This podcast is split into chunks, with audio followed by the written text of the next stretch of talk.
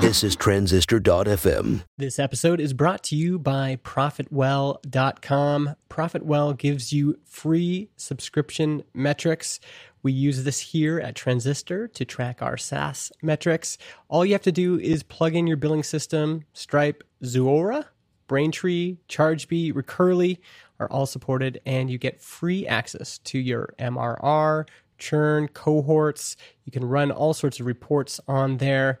Plus, you'll get to see these great emails that we've been talking about that show you how close you are to your revenue goals. Sign up at profitwell.com.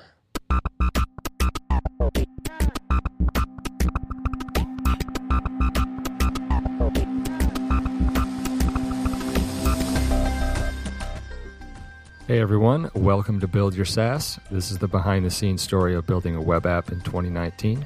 I'm John Buda, a software engineer. And I'm Justin Jackson, and I, I can't believe it's 2019, actually. we're, we're halfway through 2019. Oh, uh, follow along as we build Transistor.fm. 2019 still feels so new. It does. Wow. I, well, it still kind of feels like 2018 to me. I know. I almost I almost say that every time. When did we start this company? uh, like you and I. When did we sign our partnership? Oh, uh, t- t- January 2018. January 2018. Okay. Yeah. So we this is a this is a 2018 story, a story that started in 2018. Yeah, officially in 2017. Officially in 2017. In case I was I I was ha- I had to fill out a bunch of paperwork for the state of Illinois. Mm-hmm. The actual incorporation date was in May of 2017. Yeah, yeah, that's going to be when th- those dates will get hazy as we as we go Yeah. along. But uh, yeah, and we launched August 2018. Yeah. So it's hard tracking all these things. So we're actually coming up. This August will be our one year anniversary of launching. Yeah. Okay. it, it, some days it feels like I've been doing this for 30 years. I don't know if that's a good or bad thing. I don't know. Just you get so used to it, you know? Yeah. One thing I've been trying to synthesize is the feeling we've had launching Transistor and comparing it to the other projects I've done and the other SaaS businesses I've run. Hmm Do, do you do a little bit of this too? Yeah, I do. And also comparing it to uh, you know businesses that my friends run and uh, businesses that have open metrics on the internet. And one of the reasons people listen to this show is they're building their own product, and I'm I'm always kind of thinking about how can we be helpful in you know as we're going through this journey how can we be helpful for folks? And so i've been writing a lot about um, basically what it means to choose a good market lately. Hmm and i've had i think the last three blog posts on my personal site justinjackson.ca have been on this and i've been tweeting about it a lot.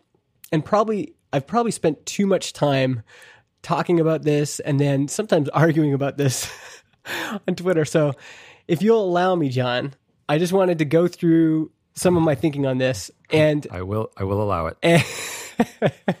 you know, you one of the great things about working with you is that you don't let me um you you're okay to push back on on my ideas. So if if uh if you want to push back a bit, that's fine too. It has felt different launching Transistor. And there's this feeling that's difficult to describe when you launch something and there's just a lot of momentum in the market. So I've had businesses where, you know, I launched a product or I mean I've I've had businesses since I was in high school and then I ran a couple of skateboard shops in my early 20s. Um, I worked for a snowboard manufacturing company. I've had all these experiences and then I've got into digital products and working for software companies and launching my own book and courses and other things, yeah, it's it's been interesting to contrast those experiences with what is happening now. And the way I, I kind of described it was, uh, have you have you ever gone fishing? Yeah, all the time. okay. Oh, you're a fisher. Well, per- not all the time, yes, Okay. I've gone fishing quite a bit. Okay, so the last like five things I've written have fishing metaphors in them, but I am not a big fisher. so so you can certainly poke holes in in anything I'm about to say. But have you ever gone fishing and been in the same spot all day and only had a few nibbles? Yeah, I mean, nor- yeah, normally nothing is caught. Mm-hmm. Yeah. And so I was thinking about that feeling because I've had a few experiences where we've gone out and you sit in the boat all day and it's just like you're sitting in the boat and nothing is happening. And I've also had the experience of going out uh, on the ocean once and it was like every time we cast out our rod, we caught a fish. Yeah, but did did that person have radar, sonar? John, you're really fucking with my metaphor here.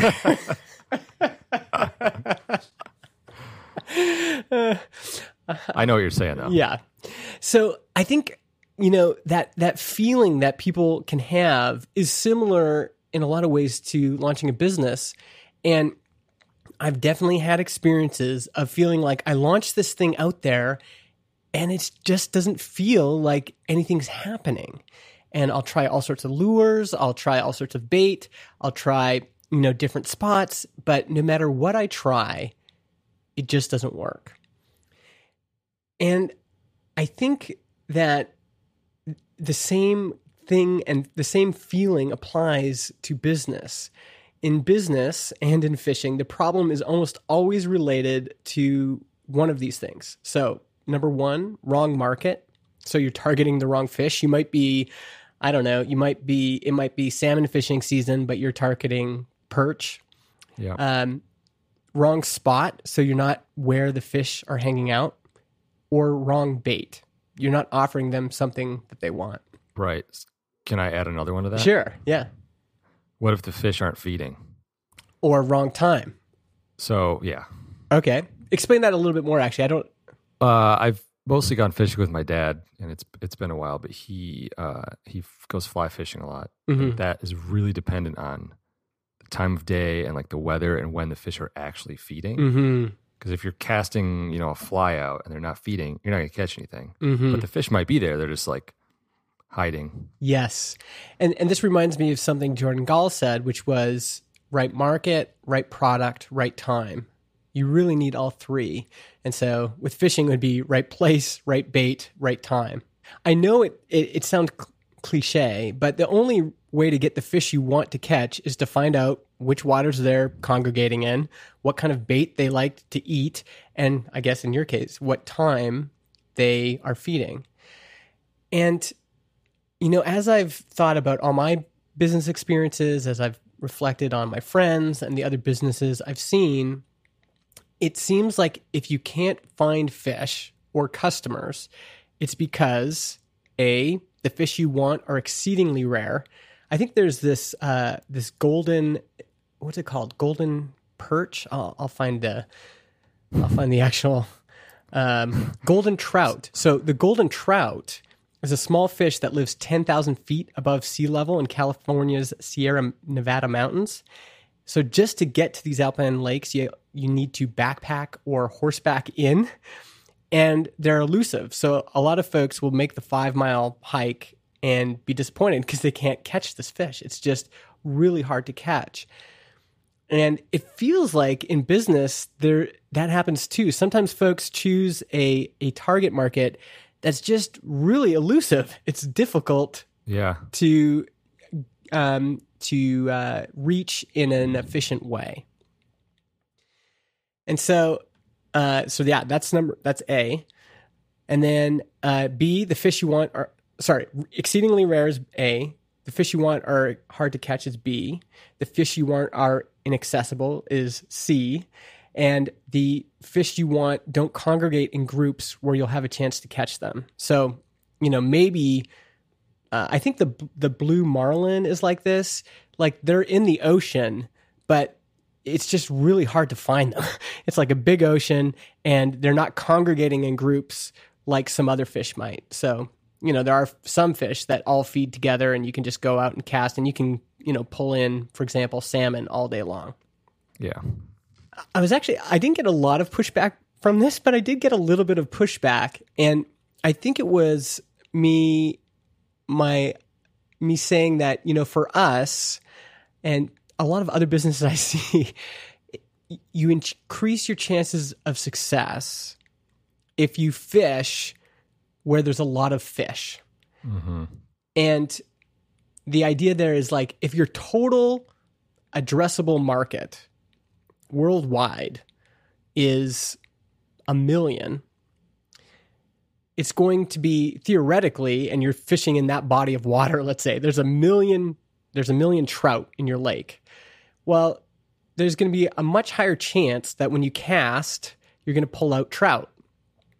As opposed to, I guess we could take that that golden, what did I say, the golden trout. Um, you know, the, you could go and cast all day for that fish, but they're just not as many of them out there. And it feels like the market you choose is one of the most important kind of foundational decisions you'll make.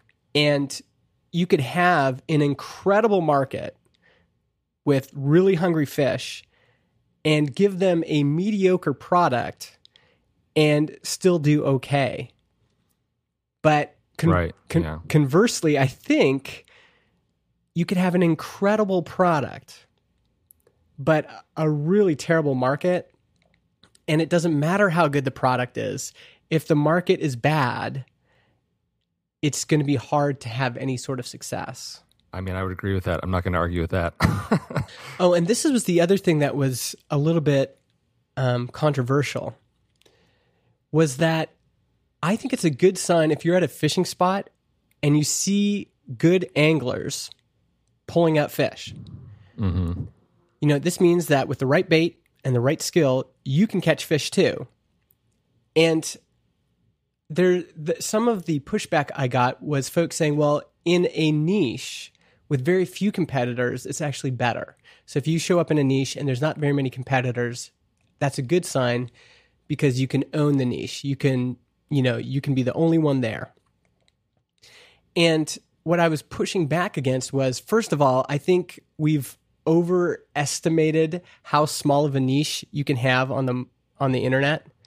Like there's this idea that, you know, because the internet is so big, any niche will do. And I, I just don't think that's true. And obviously I'm talking in generalities, but it just doesn't feel like any niche will do. If you are targeting, and I think this is ex- the example I gave before, but you know, uh, people with pet turtles that want little knitted caps for their pet turtles, Yeah. you know, that's already a small market. I don't know how many turtle owners there are in the States, but it's already a smaller market than, say, dogs or cats. And then you're you're narrowing it even more. Like we are only targeting the people that want little knitted caps for their turtles. and maybe that's a straw man. Like maybe I'm just giving a ridic- ridiculous example, but I just don't think that any niche will do. And I also think generally, especially for bootstrappers, that if you show up in a market and there are no competitors, I think that's a bad sign. Except somebody has to be first. Somebody has to be first. Yeah. How many times does that happen though? Like- yeah, not that often. Like what businesses were first that we even can think of? BlackBerry? Were they? Um, I think that I, th- Palm. I mean, yeah, maybe Palm was the first. Palm wasn't the first to the smartphone market. I think it was BlackBerry, and then Nokia had a smartphone shortly after. And so, you know, I, I think we also overestimate the importance of being first. Uh, I think being first can help a lot.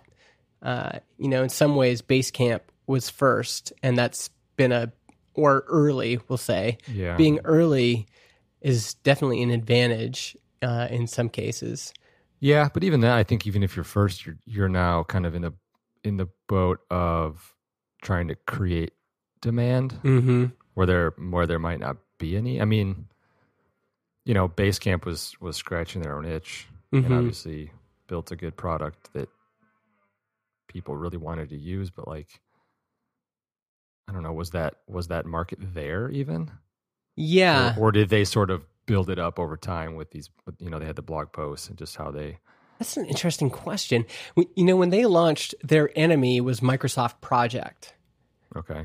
And so they, I think, took a lot of customers from Microsoft Project, which kind of brings up another interest, another I thing I hadn't thought of, which was, you know, about 38% of our customers switch to us from a different provider. Mhm. And if you don't if you don't have that, if there's not an existing market already there that can switch to you from a different provider, Right. I think that's a, a huge disadvantage. You have to do so much education work and so much you basically have to create the whole market yourself. I mean, yeah, we I, I think we were in a, a good spot for all of the all the points you made, right? It's um the market, the time. What was the other one? Um, good product, good market, good timing. Yeah. Yeah. And again, I don't want to. I'm really trying to be careful not to, uh, uh, you know, thump our own chest too too strongly here. Because trust me, John and I are petrified that that all of the growth we've had so far is going to disappear. But and we are just one data point. But I do feel like there's something here, and the more again, the more I dig into other friends and entrepreneurs I know and their story and their numbers, like they'll show me their financials, the more I look at Baremetrics open startups, the more I ask Patrick Campbell, um, who is the the CEO of ProfitWell. He's got tons of data in the background as well. You know, as I'm talking to all these folks about, you know, what does the data show and anecdotally, what do we see? It just feels like the market is so important. And I think there's something counterintuitive about that now, which is, you know, no, I want to be the only one and I want to be in a niche where there is no competition. And this, even this idea of niching down and, you know, on the internet, I could just, I could choose anything and, and make it work. Yeah. And I, I, I just want to put up some caution flags to say, I don't think that's true. And maybe sometimes there are exceptions, but especially if you're bootstrapping, I think you need to pay so much attention to the market, not just how many there there are of them, but you know, uh, how hard are they to catch? Uh, some markets just are, you know, they've got more money and they're mo- more motivated and they're easier to reach than others. And it would be a shame, you know, for folks to waste time, as I did in some ways. I, I think about this a lot in terms of like local businesses because you really see this with a local business. There's a yeah. there's a potato restaurant that just closed down here in my town. And again, we got about 30,000 people. This guy made baked potatoes. And I loved I loved this place. It was like quick, go get a baked potato. But most people I knew could only have a baked potato may- maybe every month. And his it was just too big too small of a niche. Yeah. It's a small town and then he's chosen this very distinct niche which is baked potatoes. That's part of what I'm reacting to here is man, when the market is small, there's a lot of things get, that get harder whereas you know there's a few restaurants here that sell fries and you can basically sell fries all year long uh, you know all day long Yeah. to anybody. Well, that kind of made me think of are, are donuts big in Canada? Mm-hmm. Oh, huge. Yeah. So, yeah, I mean, you know that they got even bigger in the last few years, Mhm. especially you know everywhere really. But in Chicago, there's obviously a lot of donut shops, but there's one that opened and it was like it, it just sort of like focused on weird donuts. Yes. Like they had they had some normal ones, but it was like you know the, the bacon covered maple whatever donut, yeah. and like they were good, Mhm. but you can only eat those so often. Yeah. And then this other place came in called Stan's Donuts, and like there's lines out the door still all the time. And this other place closed all its doors. Yeah. Like they just they closed up. like I think people just got there just wasn't enough demand for weird donuts. Yes. Like give me like a glazed or like an old fashioned donut any day. Yes. Yeah. So you, what you're saying is that the the shop that just has glazed and old fashioned that sells kind of the staples that appeals to the biggest audience, they're doing okay. Yeah, they're doing great. I mean, they're great. Mm-hmm. They have a lot of locations, and you know it's always busy, no matter almost what time of day it is. It doesn't even matter. Yeah. But uh, and they still have a few weird donuts, but like they don't focus exclusively on the weird donuts. Yeah. And as a counterpoint to that, Ratio here in Vernon, they do Donut Friday. So they do crazy donuts, but only one day of the week. And uh, that's working really well for them. But the owner, Andrew, he knows if he does donuts every day of the week, it would lose its appeal, right? Yeah, I mean it's probably a big drawing point. Yeah, yeah, exactly. The example that Jason Cohen, the founder of WP Engine, that he gave this example of, you know, choosing a small niche market is tempting, but where there's no competition, you know, like, okay, I'm going to choose a small niche market, no competition. But he said, you know, it sure is easy to sell ice cream on a crowded beach on a hot day, even if there are five other ice cream stands. Yeah, And this idea of going where the people are and there's momentum, and maybe that's the part I don't want to lose. Like maybe if there is this small, like total market of a thousand people worldwide, and they're super excited and there's so much momentum and they all congregate in the same place and they're easy to reach, maybe you should go after that niche. But generally, I think you want to go where there's a lot of people hanging out and there's momentum, there's excitement, there's movement, there's there's something going on. And just that feeling of sitting by a river all day and not getting any bites versus sitting, you know, in this ocean liner and I, we were just casting all the time and getting all these fish is such a different feeling. And I think it's something worth at least thinking about if you're building your own business. so you've been arguing on Twitter all day. Oh no, not just all day. Uh-huh. This has been like Oh, Thursday, Friday, Saturday, Sunday, ah, Monday. Yeah. that's what the internet's for, right? Yeah, I've been I've been spending a lot of time on this. And maybe it's too much. I I I I don't know. Uh and I certainly these folks that I'm debating with, I hope that they're not like upset. Like I totally respect them and where they're coming at, but it just feels like there's something here that and podcasts are sometimes good for kind of filling in some of that nuance. So it'd be interesting to hear what folks at home think if there's if they've had different experiences or uh, you know they feel like you know maybe there is some truth to this. I, I think the the primary thing that's motivating me is i just have some friends that own local businesses and that own internet based businesses and i've seen this happen and i've seen this happen in my own life of just like sitting on the shore and you're not getting any bites and how frustrating it is and I just think so much of it has to do with the fish you're choosing to go after and whether you're in the right spot to get those fish and if those fish are easy to catch at all. And so if you're if you are frustrated like that, I think it, it's worth figuring out if this is a market problem. And maybe it's not. Maybe it's a product problem. Maybe it's a timing problem.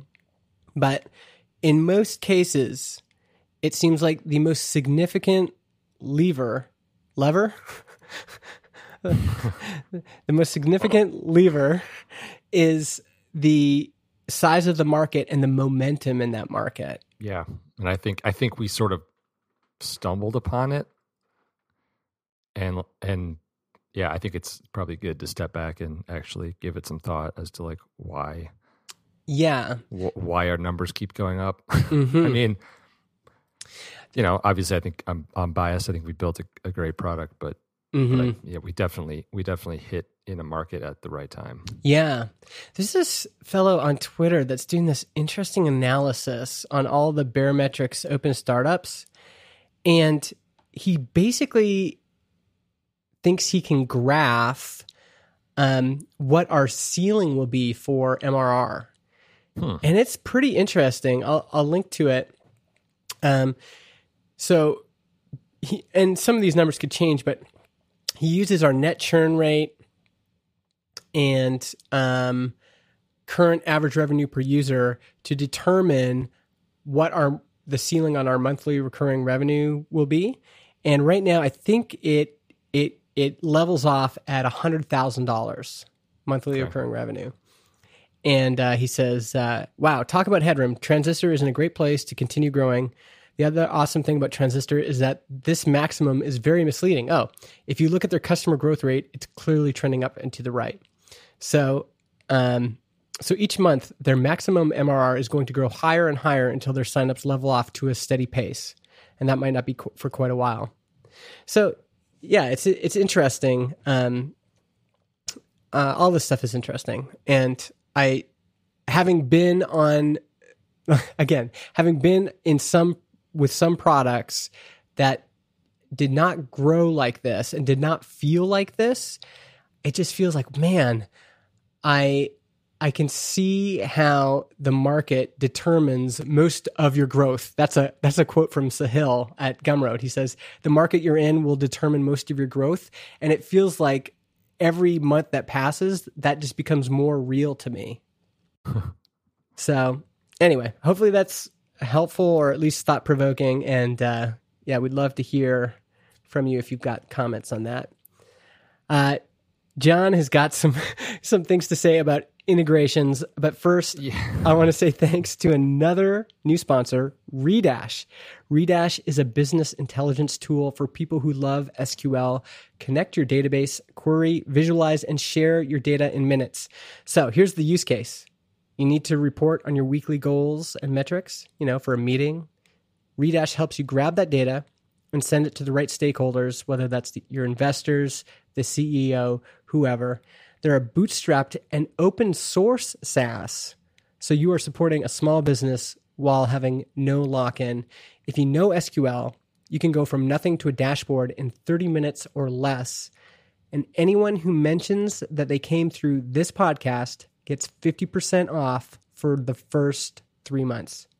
You can try it at redash.io. I had not heard of them before. I'm gonna have to give that a try sometime. Yeah, well, that's why Seems seems pretty cool. that's why they're on a podcast, so people can go, "Hey, I haven't heard of that. I got to check that out." I actually want to check this out because databases are a complete mystery to me. And when I looked at their site, I was like, you know what? It feels like I could use this. And maybe it's the kind of thing I need someone to set up a few queries for me to start, but yeah. it uh, the visualizations especially uh, look really really useful and it looks like oh wait i could kind of like manipulate some of this stuff so Yeah.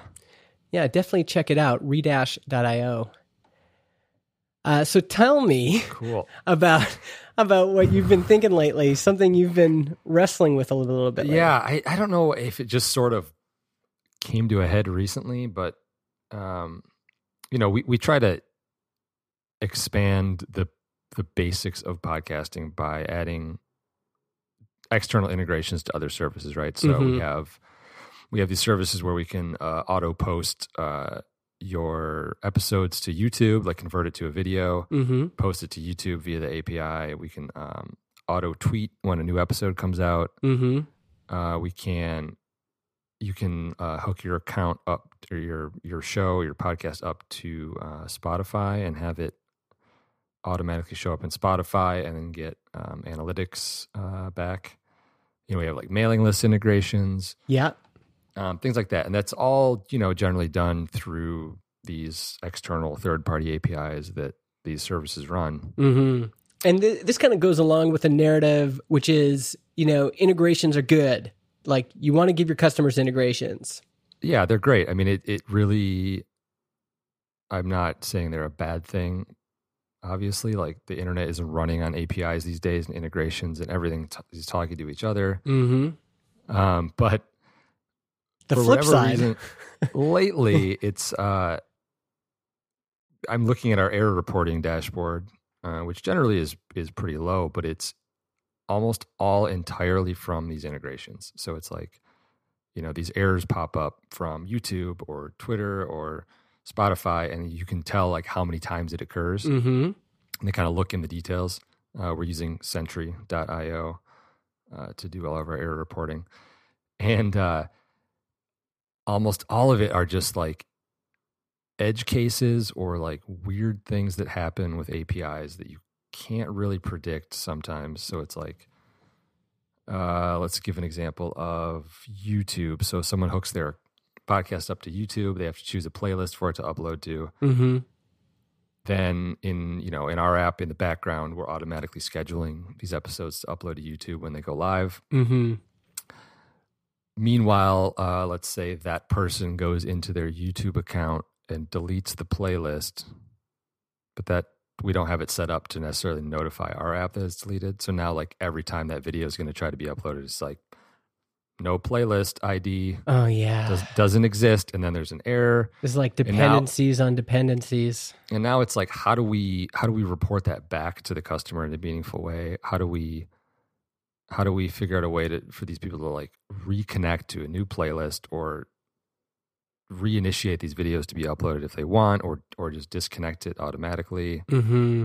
um you know spotify has some some weird things with their api where it's like you know they, you can't submit a show with a duplicate name um Yeah. twitter twitter doesn't let you tweet the same exact tweet more than once which uh, obviously you shouldn't be doing that um and we ignore those but like But you have to account for all of that. That just But you have creates to- all of these edge cases. Yeah, it's like you can't, you know, you build these things initially and you can't really predict every exact way someone is going to use these things or or every, you know, requirement from the API and most of most of them have good documentation, but Mm-hmm. uh, there's always just external events that are out of your control and like the, this past weekend or maybe it was Friday or forget which day, YouTube was down for like 2 hours. Oh, I heard about this. So, I think it was more than just YouTube, it was like a bunch of Google APIs were just down. Yeah. um, and they didn't really work. And like we, you know, we we have these videos that get scheduled to be uploaded, and then it's you know, if you're in our dashboard, you can tell that they're being processed, but like it didn't really handle that well. So like Mhm. these things were just failing in the background, but it said they were processing, and people were like, "Where are our videos? How do I resubmit it?" Yeah. Of which there is no way to do it. Yeah. So like, uh, it, it just it ends up causing confusion. I think Mm-hmm. on the customer's end and quite a bit of um, like customer support requests that that you know you can't you might not necessarily be able to handle. Mm-hmm. Mm-hmm. Yeah, you know, this has made me actually rethink this idea of integrations because uh, there is there's certainly some utility for the customer, but for eighty percent of our customers, the thing that's the most important is please publish my audio into my RSS feed and have that go out to all of the podcast players that support the RSS feed. And that is really what I want. Yeah, that's it. I mean, that's yeah, that's the the basic product, right? And we kind of decided to add these things on as kind of nice to haves, Yeah. but but it sort of can kind of get in the way of like the the core of the product and and like improving that. yeah. I think I I especially kind of regret the YouTube one. Yeah, it's a bit it's a bit of a resource hog. I mean, I guess at some point we could reevaluate it. I mean, it's not like we have to have it. Yeah, I think people I think people like it. And again, this is where it gets tricky because the reasons people like things are sometimes more emotional than rational. Although sometimes there's rational reasons. Like if you have millions of YouTube subscribers and you want them to get your podcast every once in a while in a special podcast playlist, that would make sense. But anecdotally, when I go and look at, you know, folks that have that are cross posting their podcast to YouTube, not just from us, but from any podcast hosting company, the plays on those videos are very low. And so Mhm. if you're if you're doing this in hopes of getting more distribution, it's actually not helping. It, it seems in most cases. Uh, we also don't have a way of including those views in your podcast analytics, and Right. so it's it's just again, like I think maybe there's a few edge cases where it really is worthwhile for the customer to have that integration live, but I in, in retrospect, I'm like, ah. I also think that I we need to be careful in the future about implementing things. This isn't always a good rule, but just implementing things that we really believe in. And I think if I had and actually you're good at this. You're good at questioning me about whether I really believe in this thing I'm proposing. Cuz I think if I'd thought about it for a bit, I'd be like like I never listen to podcasts on YouTube. I don't know anybody else that does. I don't know anybody who has a show where YouTube like just uploading audio to YouTube is a significant driver for their show. I don't personally like that experience of seeing a bunch of just thumbnails in my YouTube subscriptions. And so yeah, I think there's something about that integration in particular that in retrospect feels like a mistake, even though it's really popular. It is, yeah. So, yeah, I, I think this is, I think that's, it's a good, and maybe another good warning for our fellow, uh, you know, SaaS compatriots that uh, there's this narrative that integrations and investing in integrations is a good thing. It's like always a net win because you know more people will want to use your app you're making it more powerful sometimes they'll promote you you know mm-hmm. but yeah i think and and then again with spotify as well you know it's hard to figure this out like we kind of needed to have spotify out of the gate because they weren't the only way to get into spotify was if your hosting provider had an integration right. with them but now Spotify has released this dashboard where you can submit yourself, and it just doesn't seem that big of a deal. Right. Yeah. It's, yeah. But meanwhile, we have to do all the support for this. and it does, it does sometimes feel like we're doing support for Spotify. Mm-hmm. Well, and did, I don't know if you saw this, but uh, so NPR did something funky to all their podcast feeds. Did you hear about yeah, that? I did. So the founder of Breaker was just mentioning that like that caused their support team an enormous amount of work. Yeah. Yeah, because uh, yeah, because I mean the customers don't they don't know whose fault it is. Like they're not going to contact NPR. Yeah, well, and they might not even realize it's NPR's problem. And like in their mind when they open up the app, and you know this American Life doesn't play, that's like a problem with the app. And it could be. That's the thing. Like you would as a customer, I might do the same thing. I might be like contact the podcast player and go, "Hey, what's going on here? You know, uh, right. this American Life isn't playing." But it's not in this case it wasn't their fault, but they really had to assume the burden of all of that support. So I think there's, yeah, it, it, the more you kind of increase these dependencies with other folks.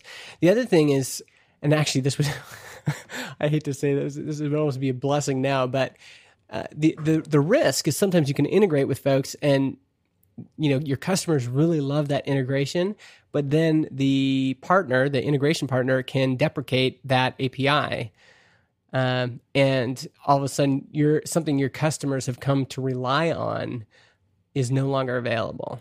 Yeah and you have to find a workaround or just kind of sunset it. Yeah so i mean there's certain ones that seem to be just far less hassle like our integration with all of the email service providers mailchimp and convertkit. Those yeah. basically just work and they work as intended and there's not really any problems with those ones. They they're and they're not resource heavy. I don't think I can't think of anyone I've had a problem. Very very few customer support requests. Mm-hmm. So it probably depends on the nature of these things, but yeah, it's it's something to consider. Uh, and if uh, yeah, if our listeners have ha- had maybe they have their own horror stories they want to share, but I think it's something kind of keeping in mind. And the other thing I was thinking about was if you if your business depended entirely on one of these platforms, like Shopify was down the other day too. Did you hear about that? Oh no, I didn't. Shopify was down for hours and hours and hours. And so, you know, all my friends that I know that run businesses on Shopify, which in some ways is a great business, like you've got this captive market of hundreds of thousands of stores that are spending money on Shopify. And if you offer them something they want, they'll pay you as well. hmm But the downside, the risk is if Shopify goes down, your business goes down too. It's kind of like they take everybody down with them. Yeah, that's uh, that'd be a tough spot to be in Yeah. as a provider. I mean, that'd be Yeah. Yeah. And, definitely. and so they were just, you know, tweeting to their customers and emailing their customers and saying, you know, we're Shopify's down. It's affecting us too. But they basically just had to wait for Shopify to get yeah, I mean, it's their it's peop when it's people's livelihoods too. It's man. Yeah, and this is kind of where the so there is downsides to what we're doing. We're very similar to you know email service providers in that we're built on this open standard. So email is an open internet standard and RSS is an open internet standard. The disadvantage is we end up doing a lot of support for a hmm. lot of different clients, you know, like Yeah. Apple Podcasts, Spotify, Pocket Casts, etc. Yeah, and you you want to help, but you also sort of sometimes just want to be like, here's a here's a document, go read it. Mhm. Yes, but the I think the advantage of this open distributed um, system is that if Apple Podcasts goes down, and it has, it's not affecting every single podcast listener, and No, it, it's yeah. it's not like uh, this isn't a huge deal. Uh, the other thing that's helpful is that uh, we actually have this offline component, which means most folks have already downloaded the episode to their podcast player, kind of in the background. And so, let's say Apple Podcast goes down, it's not a huge deal if you've got podcasts to listen to. So, yeah, the, all these things are interesting. There's there are, um, what do you call it? pros and cons to lot to all these things, right? Yeah, and I I will say as a developer, uh, I actually I enjoy building these things. Like they're fun. The integrations. Yeah, it's like oh man, this is cool. I can do this, and then it's on here, and you can do this, and Mm-hmm. it Mm-hmm. automatically does this. But um, there's always a, yeah, there's definitely a downside to it. Yeah. Yeah. I think going forward, we will definitely be more wary. Yeah, more wary, more I don't know, more more testing of the thing if we ever get around to building something new. Um, I think for the scenarios I talked about with Spotify mainly and YouTube, like both of the solutions for that are similar in that you, you're giving better feedback to the customer and sort of giving them an option to like redo something Mm-hmm. Yeah. um, when when it messes up, which is not something that um, Transistor handles super well at the moment. Yeah. Yeah. Yeah. Exactly. And again, I think we'll evaluate that stuff. Maybe, you know, maybe one way to test it that would be interesting is to just remove the YouTube feature from all new accounts and see what mm-hmm. happens. Yeah, uh, because that you know it, there might be current people that use it people really don't like it when things get taken away but it feels like it's true. we could hide that for new users and just see what happens like Yeah, I mean, you could hide it for new users and and kind of fix the problems that are there for the existing people, and mm. then maybe re-enable it or yeah. something. yeah. I'm big on this like simplifying simplifying things. Like jason cohen when he said bootstrapping is already hard. Don't make it harder i just keep hmm. thinking about that all the time and it relates to everything we've talked about today like what market you choose all of that stuff it's like yes you could do this but bootstrapping is already hard so don't make it harder on yourself like Yeah, and we maybe we did that. yeah, yeah, exactly. uh, before we go today, and this is related, I just we're a podcast company, so I wanted to talk about Apple's keynote today. It's Monday, June Uh-huh. 3rd. Uh, WWDC they announced a new desktop podcast app. Um, they're basically killing iTunes. So iTunes has had music and movies and TV and podcasts since 2005. I looked it up. So for 14 years, since iTunes 4.9, uh, podcasts have been in the. Uh, It's the end of an era. it's the end of an era to the point actually where a lot of when people are asking us, you know, in our support forums and other things, they'll still refer to Apple Podcasts as iTunes. right. And so it'll be interesting to see how long that takes to get rid of it. But uh, yeah, so they they have a separate podcast app on the desktop now, in the same way that they have a podcast app on the phone. Also interesting, and I think it'll be interesting to see how this plays out. Is they are doing um, basically transcription in the background, and Yeah. that will allow you to do text based search in audio. So It does. Yeah, it doesn't sound like they're doing any like transcriptions for like reading purposes. no, it's Most mostly for like SEO and stuff. yeah for search. Um, and the screenshot I saw, I might be wrong on this, but the screenshot I saw was it actually jumped to that point in the show. Hmm. So if you searched for, uh, if I said uh, bamboozled banana in this show, like I just did, theoretically you'll be able to search for bamboozled banana and and come exactly to this point in the show. You should set yourself a reminder to, to try that out whenever they release that. Yeah, I wonder if the beta is available now. We should test this out. so, I, really good news for the podcast industry. The and I, it's not very often that podcasts get kind of center stage at an Apple event, and so the fact that it was center stage both at the Apple event and at the last Google I/O event, uh, there it was podcasting was mentioned in both places. This is, uh, I think, good signs for the podcast industry. I think so too. Yeah, I mean, you know, kind of podcast started with Apple. Yeah. I, I like that they're bringing out some new stuff. Yes. Totally. Uh, so let's uh, thank everyone who supported us on Patreon. As always, thank you to all of our supporters on Patreon for making this show possible. Uh, we have Ivan Kirkovic, Brian Ray, Miguel Piedrafita, Shane Smith, Austin Lovelace, Simon Bennett, Corey Haines, Michael Sitver, Paul Jarvis, and Jack Ellis, Dan Buddha, danbuddha.com. Darby Frey, Samori Augusto, Dave Young, Brad from Canada, Kevin Markham, Sammy Schukert, Dan Erickson, Mike Walker, Adam Devander, Dave Junta, Junta.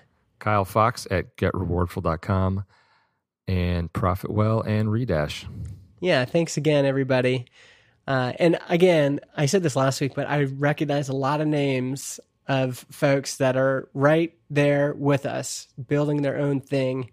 And uh, yeah, it just means a lot that we have this community of people and we're all doing this together.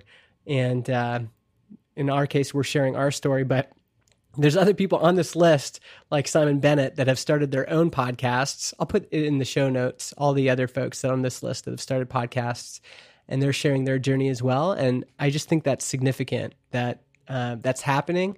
I think it's good for I think it's good for the community. I think it's good for co-founders to meet every week and talk. Uh, just seems like a lot of benefits uh, with uh, what's kind of happening right now. So I, I really appreciate it. And we'll see you next week.